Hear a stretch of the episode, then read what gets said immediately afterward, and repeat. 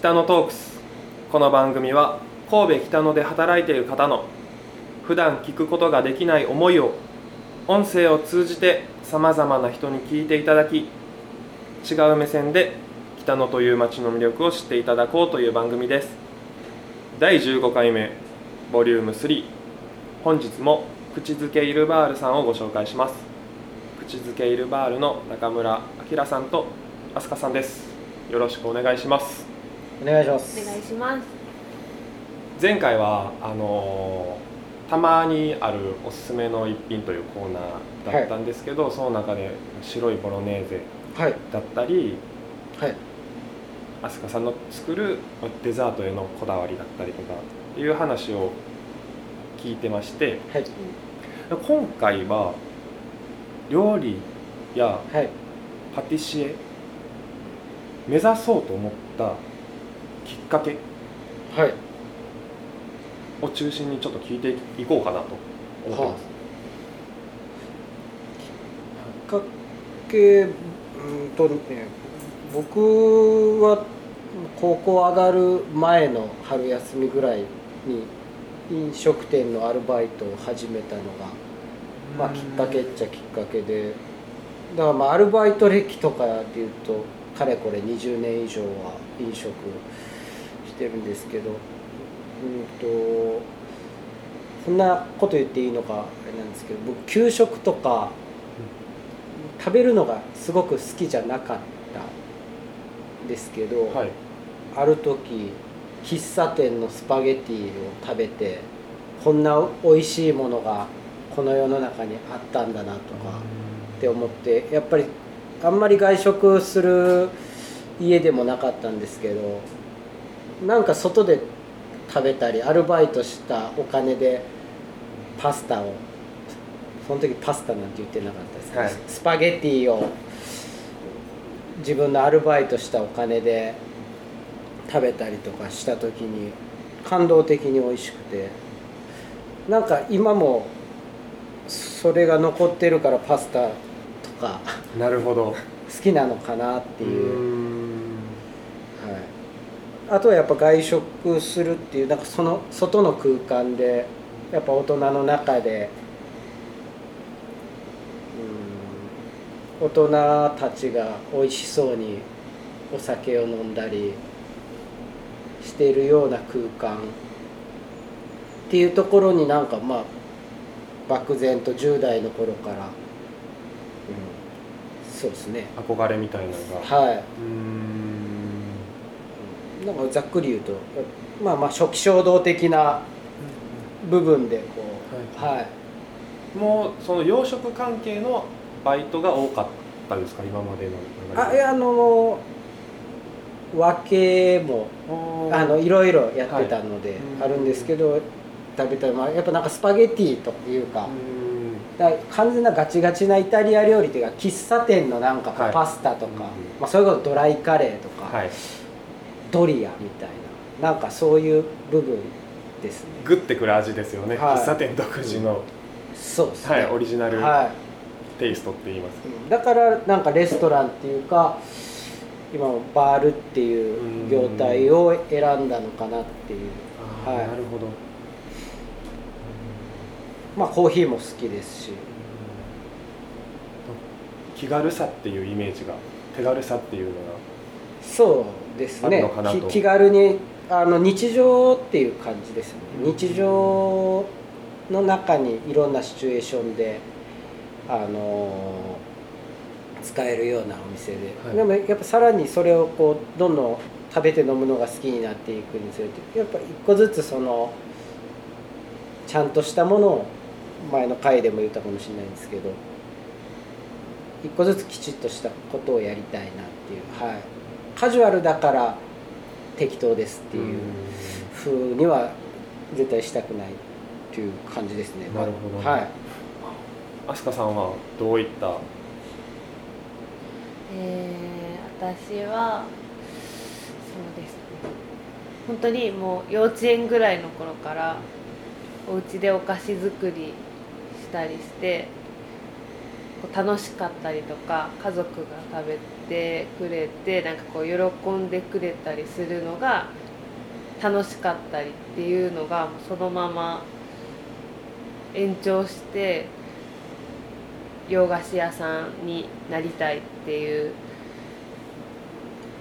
思いで高校卒業してからそのままもうケーキ屋さんに就職してへえあそうなんですね。お菓子作りのお仕事を、10代の終わりから20代の半ばぐらいまでやらせてもらってたんですけどすごいそれは、ま、ハードでもあったんですけどやっぱりすごい楽しくて好きなお仕事だったんですけれど少しまた大人になって少しお酒に興味が湧いたというかすごい飲むのがすごい大好きとかっていうことが始まりっていうわけではなくて、はい。漠然とこうなんかワインだったりとかその時お世話になったシェフとこうお食事に連れて行ってくれたりする中でこうお食事をお酒と一緒に楽しむっていう楽しみ方をこう一つ覚えた時に今までやってきたお菓子とこうお酒を何かつなげてお仕事にしていけたらいいなっていう夢にこう変わっていってでそういった中でちょっとこう東京にあの兄弟も東京に住んでたっていうのもあるんですけど、はい。一回出てみようかなっていうのでその時はもうケーキ屋さんとかのお仕事っていうよりはこうなんかワインだったりとか、まあ、それはあのアルバイトではあったんですけど何軒かこういろんな飲食店だったりレストランだったりとかはい。掛け持ちする中でこう特にまあワインと最初はもう何から勉強していいかも全然分からなかったんですけどそうこうしてるうちにまあ彼と出会って、でなんかそれをこう何か形にしていけたらいいなっていうのがああって、ーなるほど、はい、えーとまあ、最後になっちゃうんですけど今神戸北野でお店をやられててでこの北野という町を通じてまた口づけイルバールというお店を通じながらどういうふうにこう1年後3年後目標みたいな展望はありますか？そうですね。あの展望とかはまあもちろん話し出すとキリがないぐらいあるんですけど、まあ、まずはまだこの場所に来て1年も経っていないのでやっぱ根付いていくためには地道に毎日コツコツ自分たちの精一杯のものを作ってっていう繰り返しだと思うので、まあ、まだまだベース作りの段階で。でまあね今夜6時から朝2時ぐらいラストオーダーでやってるんですけどやっぱり昼間とかもすごく昼間の方が人もいたりとかっていうエリアなので、まあ、なんとかスタッフとかも入れられたらもちろんお昼もやりたいなっていうところで、まあ、ずっと言ってはいるんですけどなかなかねそのあ人探しっていうところもなかなかうまく、まあ、タイミングだとは思うんですけどはい。でやっぱりなんか常に空いてるようなお店に本当はしたいんですけど予約してくださってももちろんいいんですけどなんかフラッとああそこ空いてるからとかなんかいろんな目的で口づけだったらあ夜ちょっとカフェ使いでもまあ許してくれるかなとか。あ一杯だけどっか行く前にとりあえず一杯飲みたいから口づけでとか。っていうのに本当になんかそういう日常に溶け込むような、はい、お店が僕はしたいし僕はそういうお店に行きたいので、はい、だからそういう自分の思うバールっていうものをあの、まあ、ほん本当に地道に作っていければなっていう、はい、ところですね。なるほど。飛鳥さんは最後に一言。一言。はい。これからそうですね。まだまだこう落ち着いてる日もあればこう忙しい日だったりとかこう一日一日こういろんな日があるんですけどたまにやっぱりこういろんな楽しみ方を持ってきてくれたお客さんでこう席がいっぱいになったりするのがこう見ててこう嬉しくなったりする瞬間が出てきてる日があるんでそういう日でこう毎日なんか埋めていけたらいいなっていう思いがあるんで、まあ、それに向けて本当少しずつ空間づくりとあのお料理とデザートとお酒の提供の仕方を努力していけたらいいなと思います。わかりました。今回、えー、口づけイルバールさんの中村明さんと飛鳥さんに北のトークス出ていただきました。今日は本当にありがとうございました。こ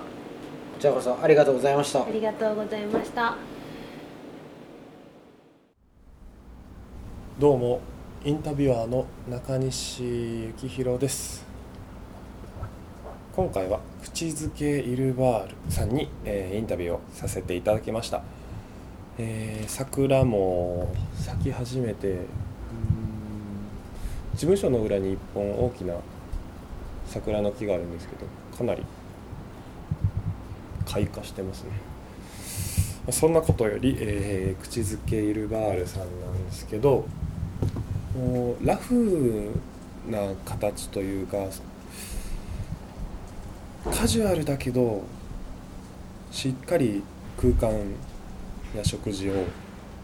楽しんでもらいたい。うん、楽しめる場所づくりをしているっていうふうに感じまして。で中村明さんは基本キッ